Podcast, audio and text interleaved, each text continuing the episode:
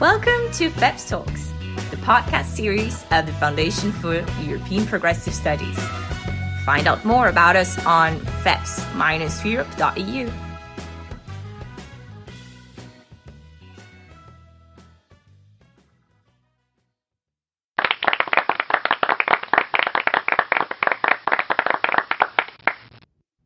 What you just heard are the daily applauses that have become part uh, of our new daily routine to say how thankful we are to all the people who are at the front line, risking their own lives to save others in the midst of the coronavirus crisis. Most of these everyday heroes are women. They are nurses, they are carers, they are cleaning agents, cashiers, etc. But much more than applauses, these women uh, need real recognition for their essential role in making our societies function in the long run. Today, we are therefore going to focus on the gender dimension of COVID 19, its consequences for gender inequality and women's rights, and the role for women in rebuilding our societies. Today's FEPS Talks, the podcast of the Foundation for European Progressive Studies, is the result of a fruitful partnership with the Friedrich Ebert Stiftung, with whom we have been very closely following gender equality and women's rights issues across Europe and in the light of the recent EU gender equality strategy.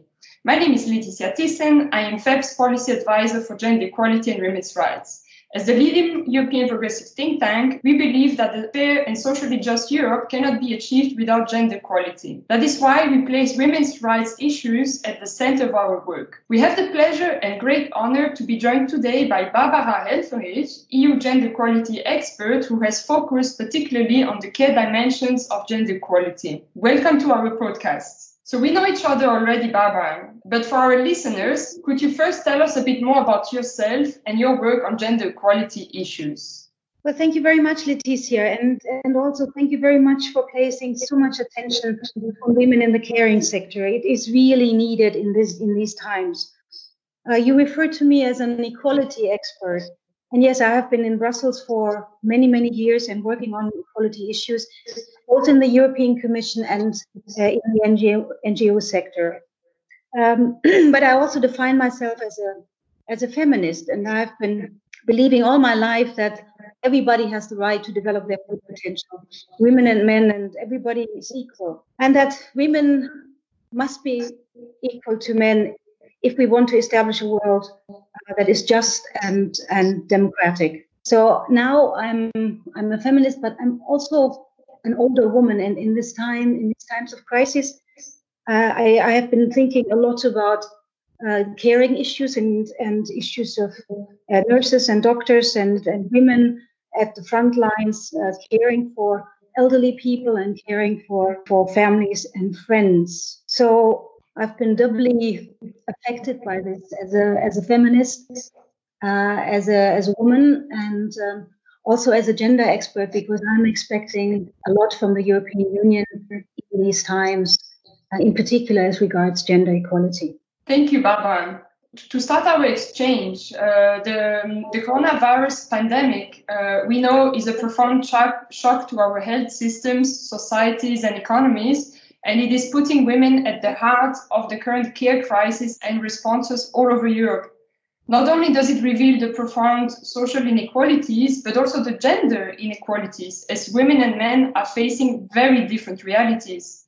Uh, so, as, as with the other previous crises, women are the most vulnerable, and at the same time, they are vital to maintaining public life and essential services. So why Barbara made the, the coronavirus fallout be worse for women than for men? Well, well, in, indeed, Laeticia, the deepest impact of the crisis will be on women and girls in particular, and in particular, women who face other forms of discrimination.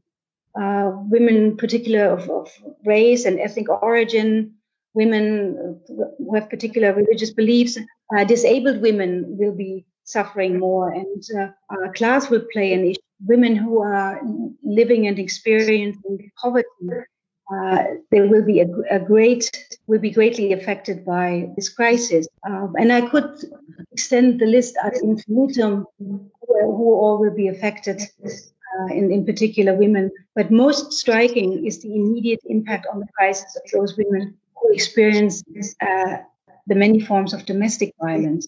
Um, I've been just reading um, uh, an article, and, and in France, for example, the Ministry of the Interior uh, indicated that the re- reports on violence uh, against women, domestic violence, have increased uh, up to 36% in, Par- in the Paris region alone.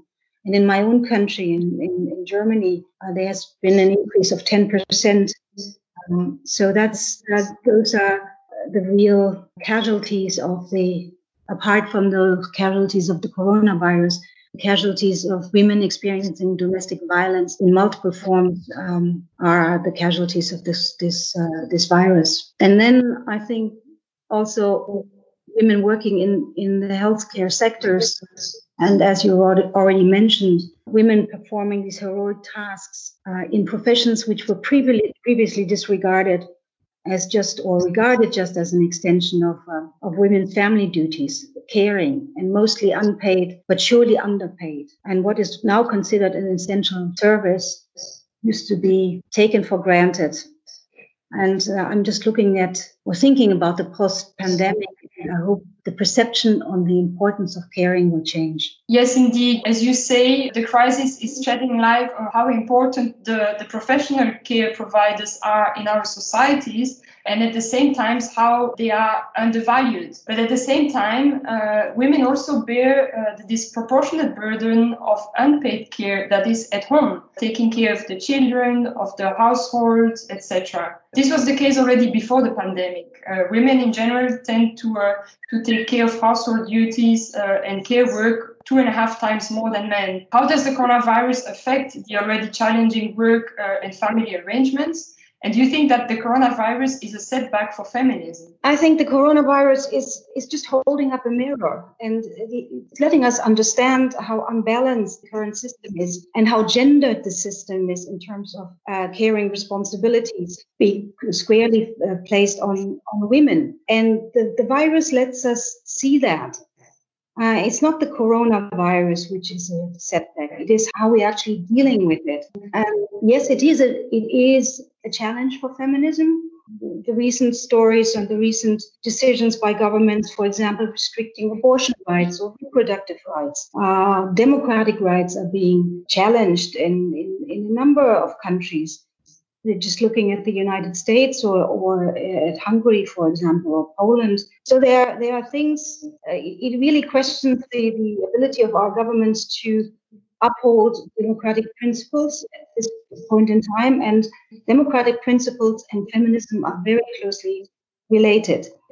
On the other hand, um, I think while the virus or the, the response to the virus is a, is a challenge to feminism. Uh, it is also a, ch- a, chance, an opportunity. And uh, feminist organizations have worked and pointed it out before that uh, we do need to change the way we do economics that our systems are too much concentrated on very narrow profit motives and not on, on care, for example. And so maybe this is an opportunity for governments and, and citizens alike to, to, to contemplate a, a different form of economy and to contemplate a different value for care. Well, speaking about changing our economic models, of course, uh, the current crisis is expected to be followed uh, with uh, severe economic consequences. Uh, and for many reasons, indeed, women are and will be hit harder once again. What are the, the specific elements that would explain this uh, disproportionate effect on women? Uh, and who are the most vulnerable groups from an intersectional perspective, some of which you already mentioned? Um, so, so, so women's position in, in the labor market in, in, in, general is, is very different from that of men. Uh, women occupy very specific places in the labor market. The labor market is extremely segregated. Uh, where you find a majority of women, you find that the pay scales are very low. Uh, women do not occupy many uh, leading positions. So, in general, the the starting point before the crisis is already a point where uh, women cannot live up to their potential. They don't earn enough money. Uh, they they they struggle to get uh, into positions of, of, of power. Uh, so the, the crisis itself uh, exacerbates the, the already existing lower position of women in, in, the labor market. And it will also exacerbate uh, the position of particular groups of women which suffer, like migrant women, like uh, domestic work, women, women as domestic workers, and like um, uh, women of, of, uh, of different ethnic backgrounds.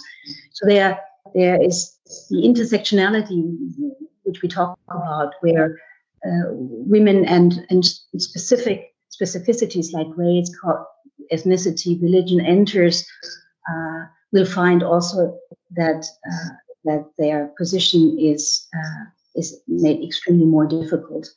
So uh, we need to watch out. After the pandemic, we need to see that we design policies that are more inclusive and pay attention to uh, the particular positions of women in the labor market and in society.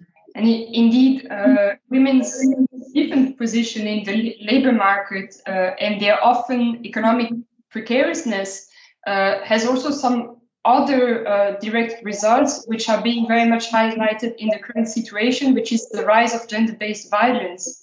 Uh, you mentioned it before, uh, and according to the World Health Organization, violence against women tends to escalate uh, in case of emergencies, wars, or epidemics like uh, the one we're experiencing right now. People can no longer escape from a situation of violence, uh, going to friends, or, or, simply to work. Uh, so we can we can also we can also argue that uh, COVID-19 has some hidden or more expected casualties due to social distancing. Uh, at the same time, social social distancing is also uh, being used by, by other actors uh, in order to push for certain agendas. Uh, we see we see mounting evidence that women will, suffer from a stronger economic impact and that their most fundamental rights are being put under threat. Uh, take the case of Poland. Uh, MPs have recently, certain MPs at least, have have put back the, the topic of uh, abortion ban back on the table, which so many times sparked off massive protests. But in the current situation, obviously, uh, the lockdown is preventing this to happen, making it very handy for them to push this highly, uh, highly controversial bill. Uh, in Italy, for instance, access to sexual and reproductive health services such as contraception and uh, safe abortion becomes ever more challenging uh, sometimes outrightly limited because uh, because they are considered as so-called non-essential services in the pre- present context of uh, of emergency. Uh, what what should be the what should be the progressive answers to to counter these breaches to women's most fundamental rights and needs? These are very worrying. These are very worrying times for for everybody, uh, and these are very worrying times for women in, in particular.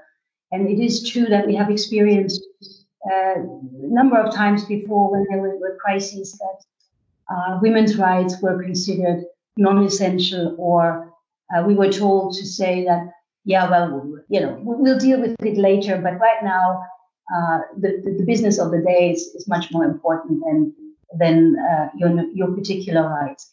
That is a fundamentally undemocratic approach.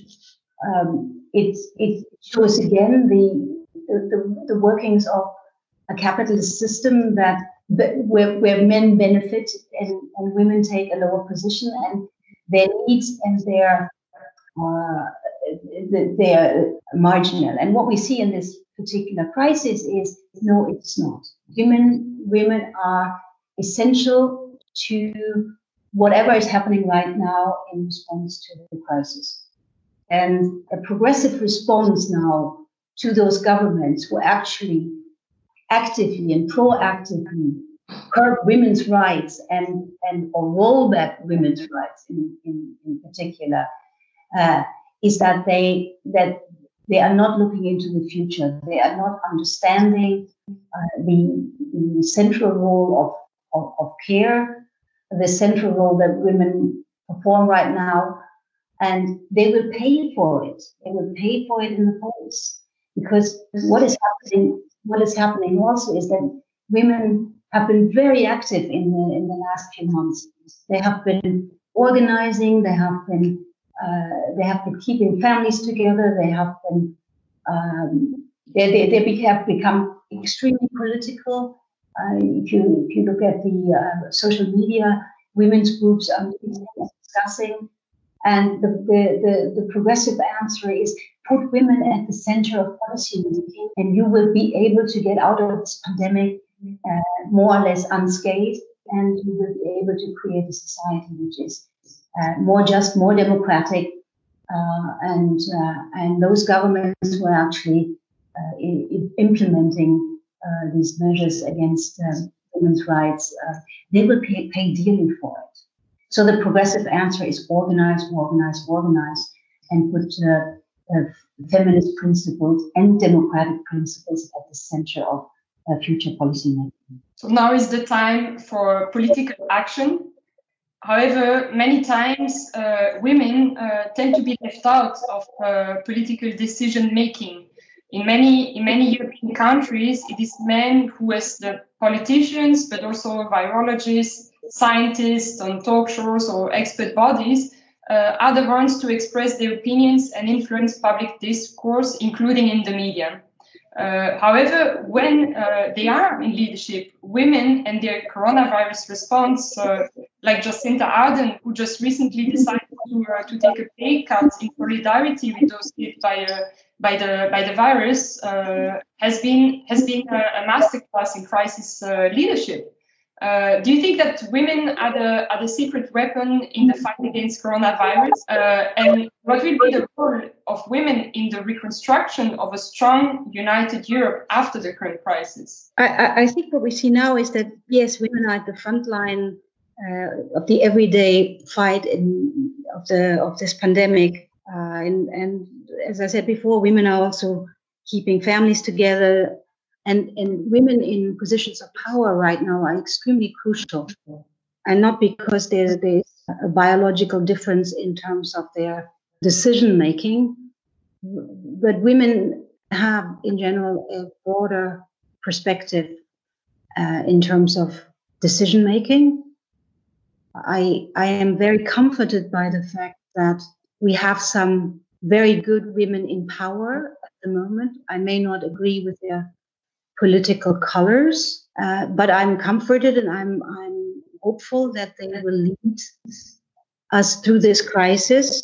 So I'm I'm happy the the women in power in Finland. I'm I'm I'm sure the German Chancellor will do her utmost and most be most inclusive in the approach uh, to to fight the crisis. So I think that uh, the more women are empowered, the safer the planet and the safer the, the, the, the people who live to live who live here. So I try, I just trust in the ability of women and uh, to to making decisions which are not only economically oriented but also uh, have a view to uh, the, the quality of life of, of, of our citizens. And uh, so I, I'm, I'm very comforted by the fact that there are women in power at this particular point in time. And in terms of the, the post pandemic, we all know that we need to change. We can't go on as we have gone, go, gone on before. We have lived in a, in a dream that we can have a society and an economy that is ever growing. So we need to make some very hard decisions in relation to how we perform economic activities, how we relate to the planet, how we fight climate change, and how we govern ourselves. And governance will be a, very important issue. And unless we have men and women equally in, in power, we will never have a real democratic system. So I think the first port of call is to say we need to have an inclusive decision making after the pandemic. Uh, women having not only their their place there, but also their voices there. Uh, I think that's very, very important. Uh, so what you're what you're telling us leaves us with a, uh, with some hopeful outlooks for a fair, more sustainable, and more exclusive society, including women in the process. And in order to, to finish uh, our conversation on a, on an inspirational note, uh, I would like to, to ask you, since so many people right now are spending much more time at home due to the to the general uh, lockdown, uh, they are taking the opportunity to read or reread some books and reflect about the, the, the situation. What would be your personal uh, feminist reading recommendations to come out of this crisis stronger and more inspired than before? It's time for poetry. And uh, and I, I, I particularly I like Octavia Butler. She's a Black American science fiction writer, and um, uh, and she's very inspiring both as a, as a person in, in, in, a field where women are not very present and have not been allowed to uh, have a lot of voice. Uh, but she she's written a, a, book called Kindred, and that also talks about the importance of caring, and uh, it's a very inspiring book. So I, I, I recommend her. And in terms of poetry, I, I like Rupi Kaur, a very young Indian Canadian, and um, and then I always recommend Emily Dickinson and uh, and her poem "Hope is that thing with feathers that perches in the soul." And uh, it's time to reread the classics. Very much indeed. So something definitely to be uh, to be added to the to the lockdown reading list. Thank you very much for your insightful contribution, Barbara. And, and thank you also to our listeners uh, for, for following us. One of the main lessons we, we draw from uh, today's podcast is that women's disproportionate burden, burden carried during and following this pandemic requires a strong, progressive, and gender sensitive approach, uh, both for tackling the short and long term uh, challenges uh, be it at the national and European level. It is crucial that women are not forgotten or dealt with too late in the response to the crisis.